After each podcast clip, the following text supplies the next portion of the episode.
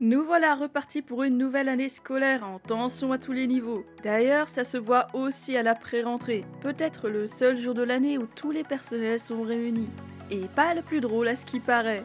Calvaire des temps anciens, journée indispensable, qu'est-ce qui ne va pas avec la pré-rentrée? Bienvenue sur Capsule Éducation, le podcast de l'AED décalé.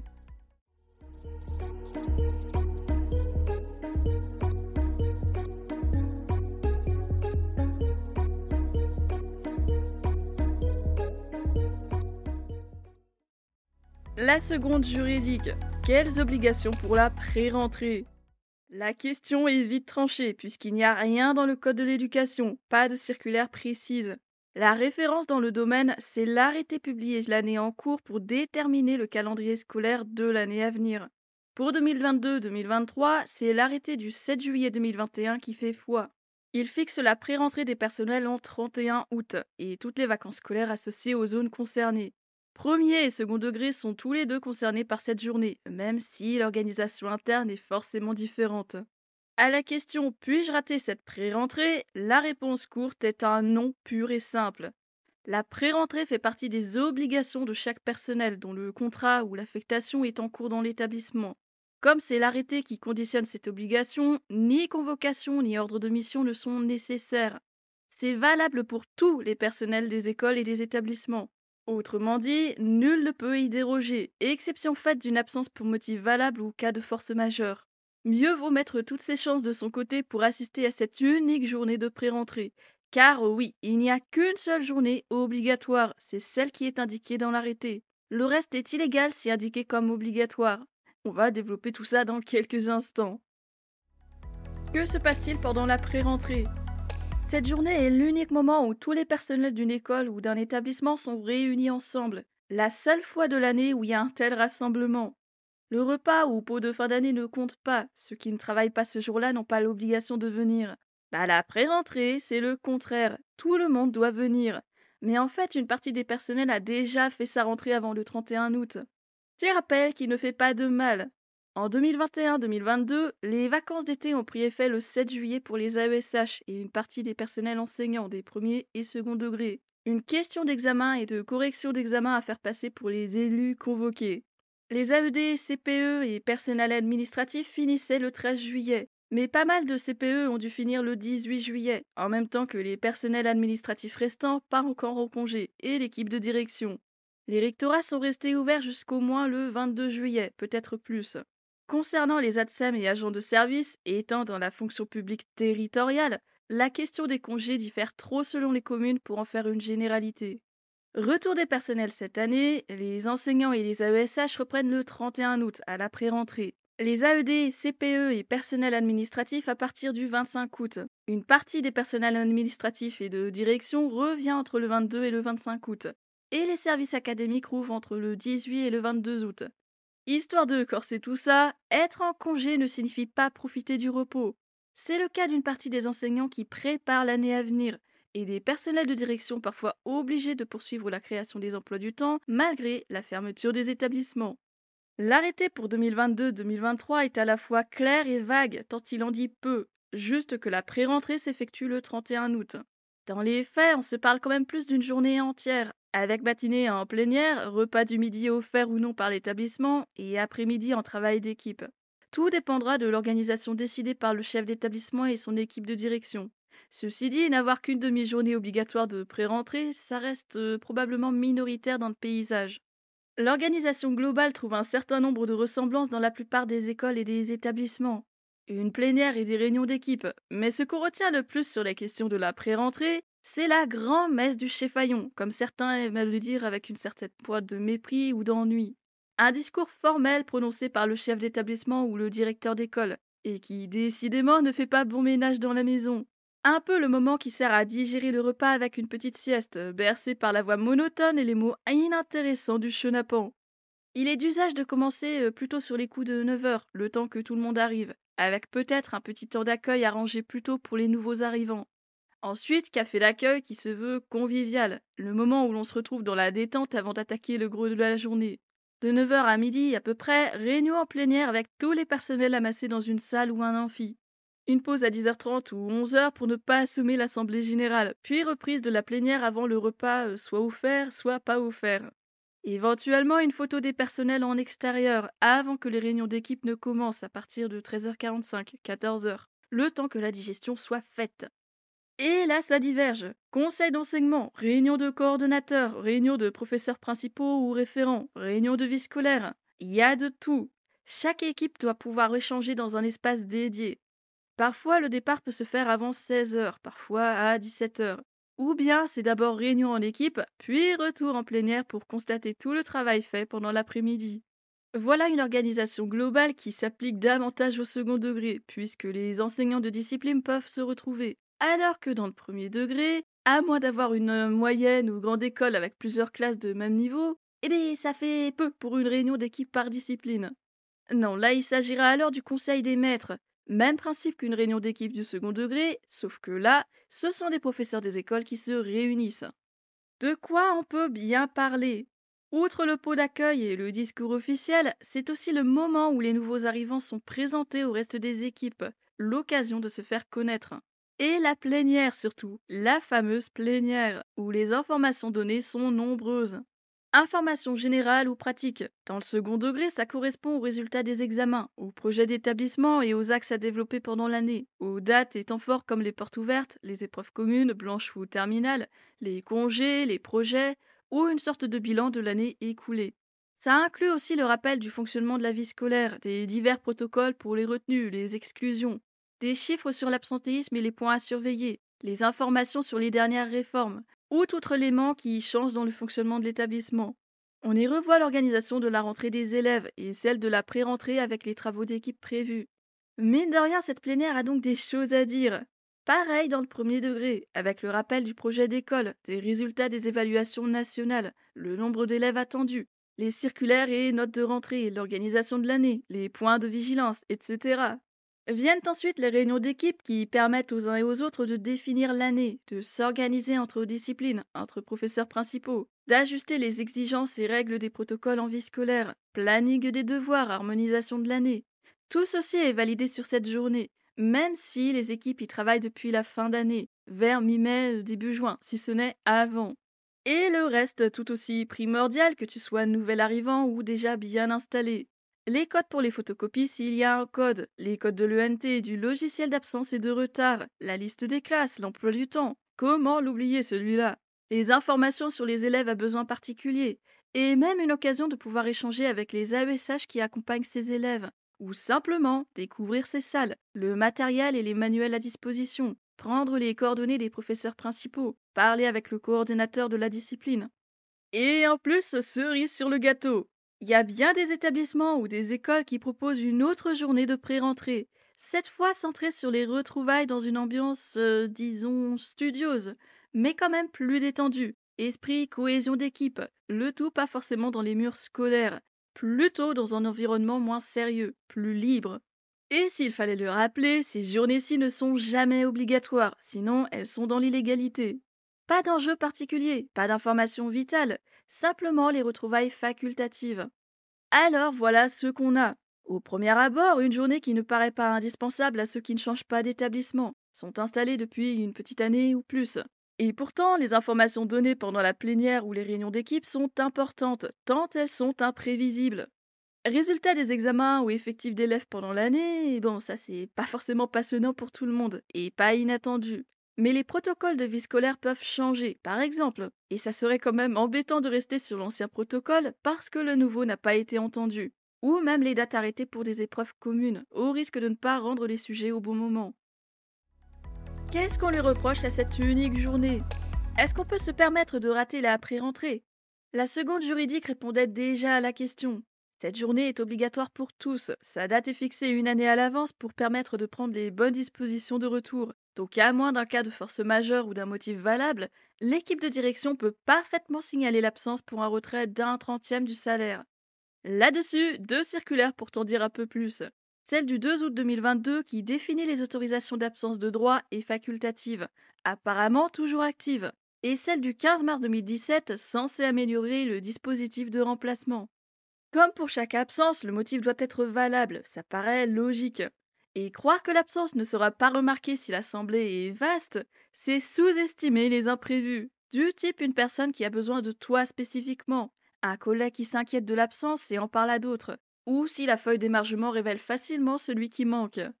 Là où c'est plus flou et très mal encadré, c'est d'abord sur les affectations et contrats sur plusieurs établissements, avec la question de savoir s'il faut se rendre sur tous les établissements pendant la pré-rentrée, chose quasiment impossible si les lieux sont trop éloignés l'un de l'autre et s'il y a plus de deux établissements. Et surtout, pas d'encadrement sur les nouvelles affectations et les contrats qui débutent au 1er septembre. Les stagiaires, TZR, CDD ou CDI qui reçoivent leur affectation en juillet et en août ne sont pas censés commencer avant le 1er septembre. Pourtant, leur présence est requise, quasi obligatoire pour certaines écoles ou établissements. Les AESH et AED sous contrat renouvelable, c'est pareil. Et à l'inverse, ceux dont le contrat se finit le 31 août et qui doivent rejoindre leur nouveau poste le 1er septembre sont bloqués, parce que d'un côté, ils doivent honorer la fin de leur contrat dans un établissement qu'ils quittent, de l'autre, on attend leur présence dans la nouvelle affectation. C'est presque ridicule de demander de rester jusqu'au bout quand une nouvelle aventure démarre ailleurs. Et en même temps, comme le contrat a une date de fin précise, manquer un jour sans motif valable peut être sanctionné par le retrait d'une partie du salaire. C'est logique encore une fois, même si ce n'est pas le mieux. Mmh Petit contre-exemple assez intéressant avec les personnels de direction. Ceux-ci partent en congé les derniers, reviennent pratiquement en premier. Donc s'ils veulent être couverts à tous les niveaux, ils ne devraient arriver dans leur nouvel établissement qu'au 1er septembre. Tandis que l'ancien chef ou adjoint fait la pré-rentrée en expliquant que dans un jour, il sera loin. Ok? C'est un poil tordu. Sachant que les emplois du temps ont été construits par l'ancien chef. Et en plus, le nouveau ne peut pas venir avant, ne peut pas se présenter avant, découvrir les personnels avant. Tout ça parce que son contrat ne débarque au 1er septembre. Remarque, c'est aussi le même pâté avec les CPE. Imagine arriver dans ta nouvelle équipe en pleine rentrée, sans avoir pu étudier les protocoles, le fonctionnement de la vie scolaire, de l'établissement entier, sans avoir pu échanger avec toute une équipe et ses stratégies, ses méthodes, ses utilisations des divers outils, sans avoir pu parler avec les enseignants aussi. C'est rude, mais c'est juridiquement une protection parce qu'il n'y a aucune couverture légale, aucune couverture d'assurance, rien qui protège celui à qui on a ordonné de venir un jour avant le début effectif de son contrat. Et s'il ne vient pas, culpabilisation à souhait, parfois. Dans le cas des contrats précaires, tels AED ou AESH, c'est même pire. Ils ont une période d'essai facilement menacée s'ils ne se présentent pas à la pré-rentrée. Encore plus intrigant et assez tabou à ce qui paraît, est-ce que cette pré-rentrée hors du contrat est rémunérée ou est-ce que c'est du bénévolat, un cadeau qu'on fait à l'établissement? Ouais, pas encadré du tout et pas si simple non plus. S'arranger, demander à pouvoir attraper sa journée quand on le souhaite? Mais le contrat n'a pas encore débuté, alors juridiquement, même avec trace écrite qui valide le rattrapage de la journée, disons que ce n'est pas la meilleure protection non plus. L'établissement qui ne veut pas tenir son engagement le fera sans état d'âme. Et si c'est un personnel déjà installé, l'absence non valide à une telle journée ne serait pas non plus rattrapable, parce que la présence est obligatoire, tout simplement. Demander à récupérer les heures perdues à un autre moment, s'arranger avec le chef d'établissement. On se parle d'une journée obligatoire là, pas d'une fleur qu'on fait en assistant à cette réunion. Si le motif est valable, pas de souci. Si rien ne justifie l'absence, c'est un manquement à ses obligations. Ouais, dans les faits, on peut s'arranger, mais niveau cohérence, euh, ça peut poser problème histoire de passe-droit ou de copinage, de favoritisme ou d'inégalité de traitement. Le mot importe peu en fait. L'interprétation reste là. Premier gros reproche selon les nombreux fils de discussion ouverts ici et là. La journée de pré-rentrée serait-elle infantilisante? À de nombreux yeux, oui, de même que la feuille d'émargement qui circule dans quelques établissements. Est-ce que ça relève de l'infantilisation, de la surveillance ou d'un regard du chef d'établissement sur ses personnels? Est-ce que le chef d'établissement face à toute une assemblée de personnel s'apparente à l'enseignant face à sa classe, donnant ainsi l'impression que le chef est en train d'apprendre aux élèves que sont les personnels? Des questions intéressantes qui ne trouveront pas la même réponse. Une feuille d'émargement permet d'attester la présence de chacun, présence obligatoire, hein, on rappelle. Et s'il y a des absences constatées les années précédentes, faire en sorte de contrôler la présence n'est pas illogique pour savoir qui ne respecte pas ses engagements.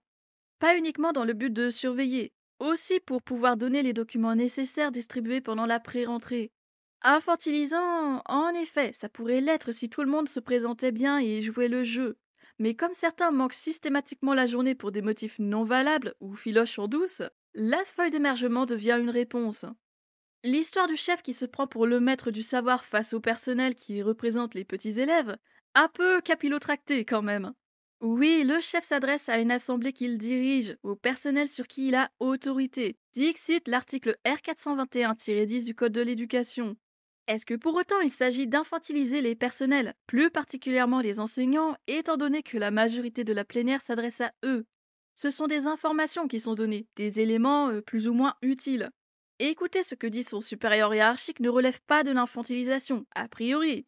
Ah, euh, cela dépend du discours du chef, pas de la posture à l'Assemblée générale. Si la communication est maîtrisée, que le chef est au point sur le plan défini à l'avance, c'est peut-être un exposé, d'accord, mais en quoi ça serait infantilisant?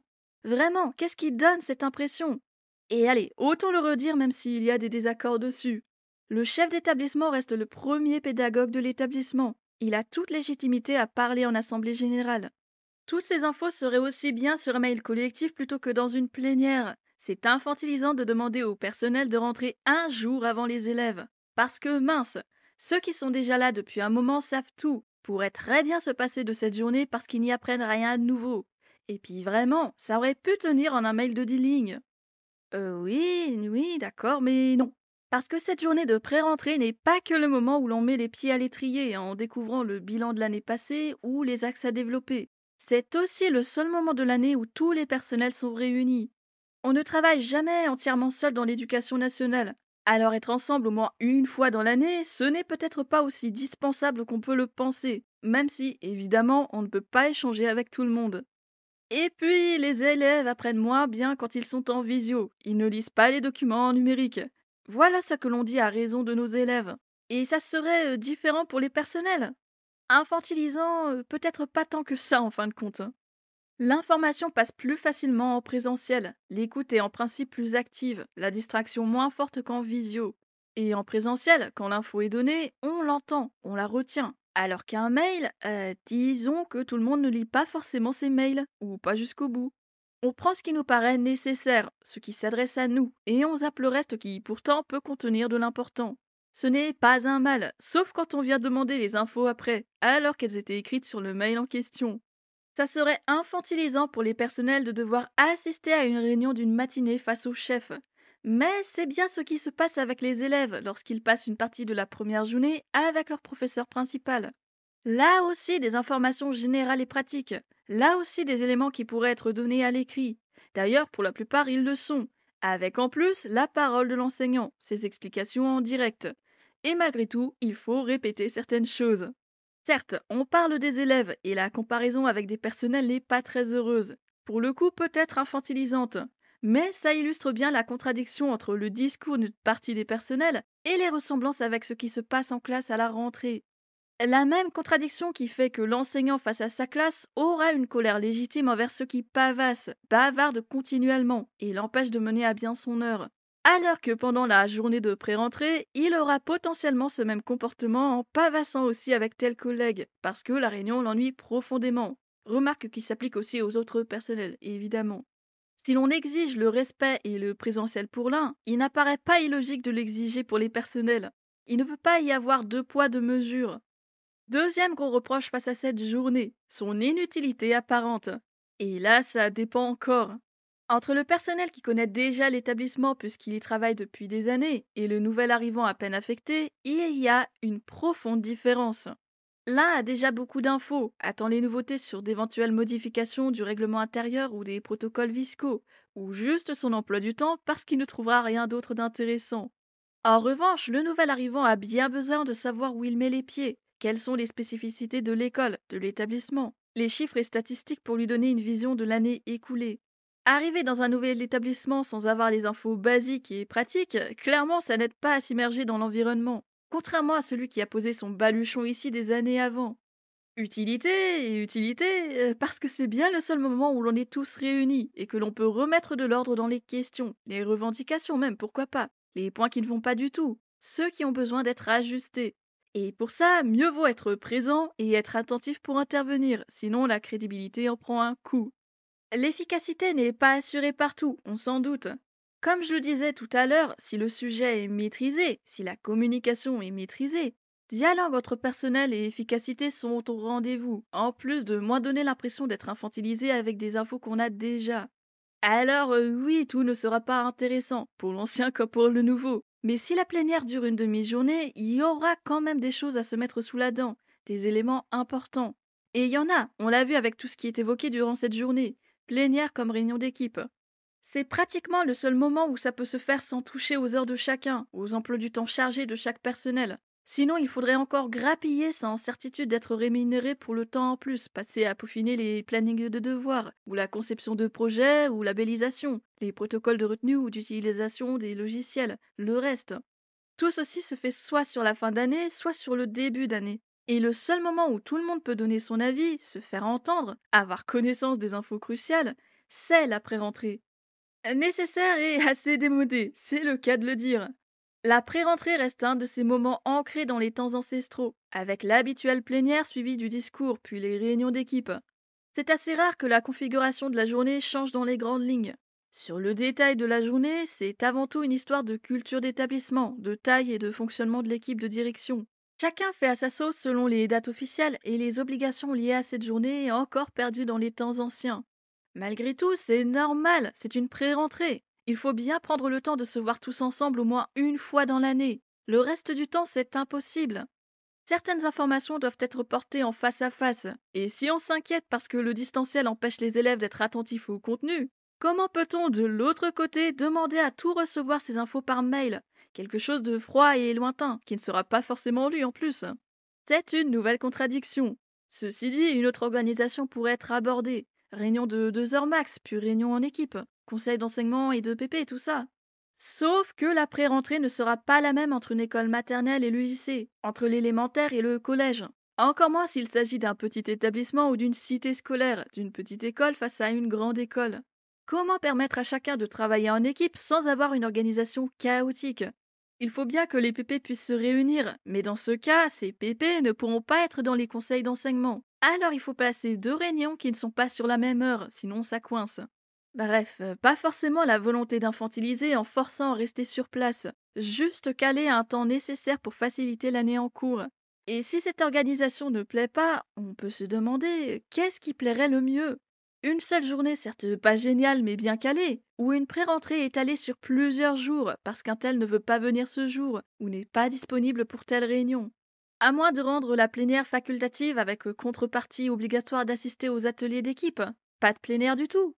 Encore une fois, c'est le seul moment de l'année où l'on est tous réunis. Néanmoins, la façon de penser la plénière pourrait s'adapter au personnel, avec le souci que si elle devient facultative, ceux qui ne viendront pas perdront des informations importantes, y compris si celles-ci sont transmises par écrit.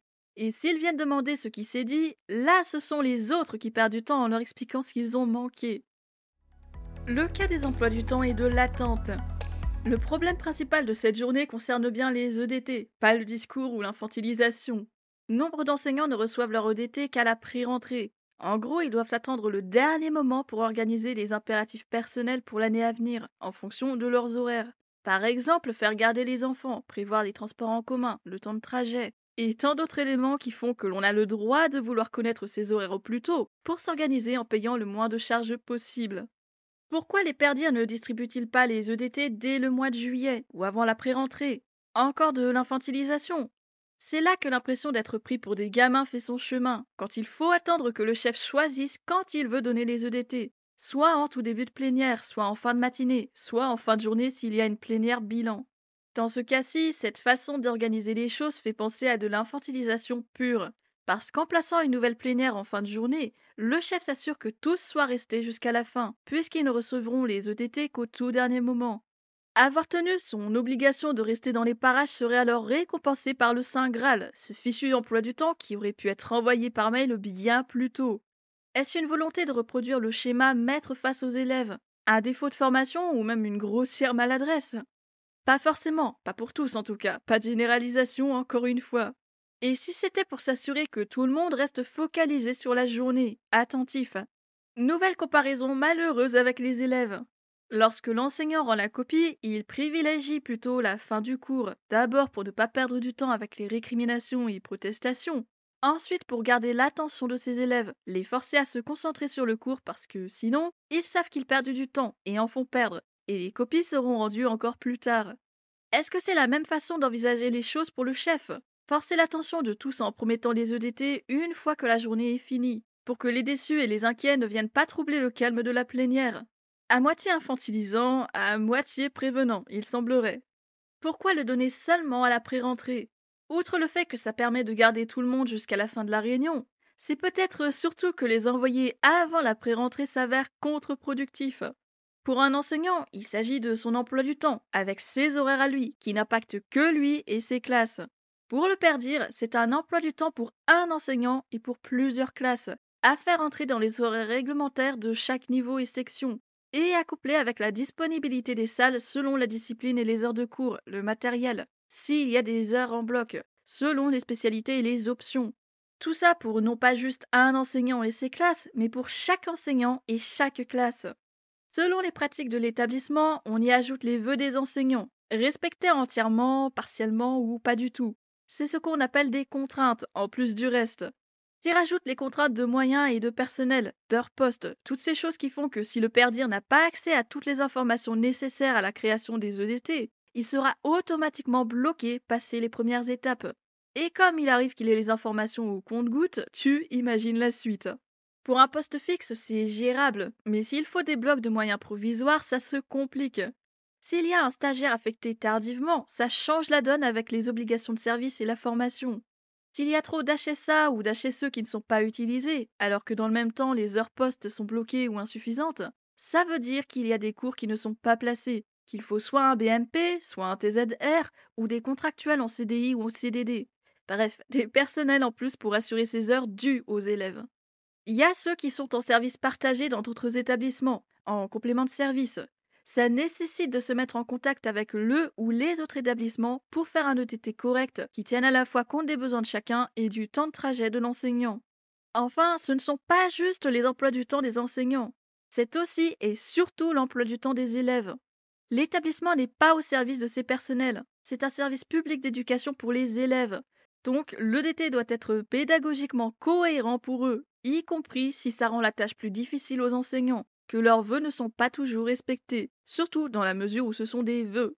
Le perdir n'a aucune obligation de les respecter, sauf contrainte médicale ou familiale validée.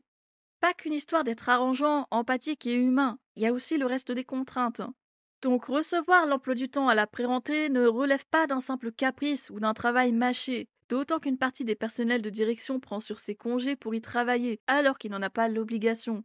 Mais quand les contraintes sont grandes, qu'il manque des informations cruciales, il faut bien s'y mettre en dehors de ses heures pour ne pas compromettre la mission d'éducation dès la rentrée. Et si le DT est distribué dès juillet, il est plus probable qu'il soit à l'état de brouillon, ou au mieux, un document qui devrait être modifié dès le retour des perdirs au 22 août. Tu me diras, ça permet quand même d'organiser les impératifs personnels, comme on se l'est dit tout à l'heure.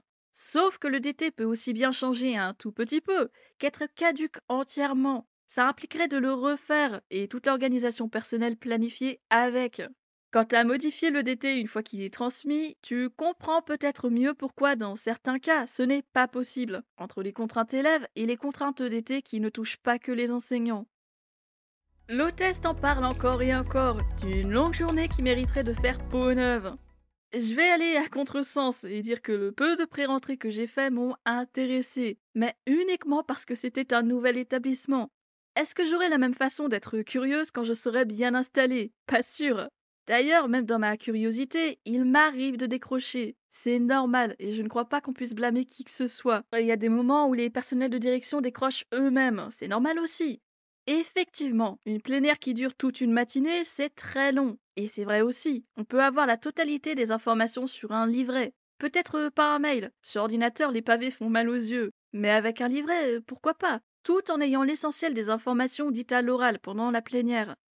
Autant je n'ai pas de problème avec les réunions d'équipe en petit comité, ne serait-ce qu'en vie scolaire où la pré-rentrée permet d'ajuster les derniers éléments, de s'assurer qu'on a tous les mêmes usages des outils et tous les mêmes réponses à donner en cas de souci avec un élève, avec un collègue.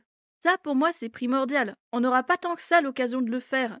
Par contre, la plénière du matin, je me demande comment elle pourrait se moderniser.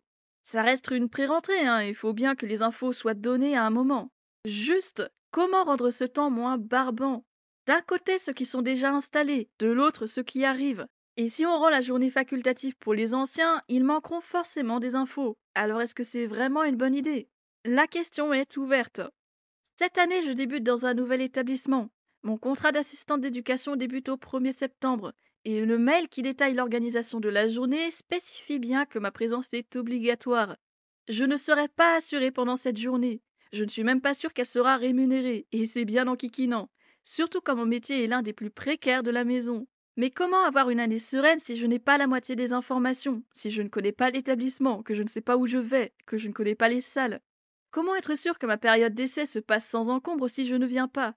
Je ne me pose pas tellement la question. L'équipe est géniale et mes CPE sont compréhensifs et arrangeants. Mais pour d'autres, je sais que la limite entre invitation et abus est très fine. Et les règles sont tellement peu encadrées, les abus tellement encouragés par l'absence de contrôle. Nous restons vulnérables. Interroger et comprendre l'éducation nationale. Même à la rentrée, on continue de bûcher. Et petit changement de rentrée, parce qu'on peut. À partir de cet épisode, les prochaines sorties se feront le dimanche après-midi, aux alentours de 17h. Donc désormais, à dimanche prochain pour le Culture et du numéro 3, avec le premier tome d'une BD consacrée aux aventures des élèves dans un lycée. En attendant, porte-toi bien et ne baisse pas les bras.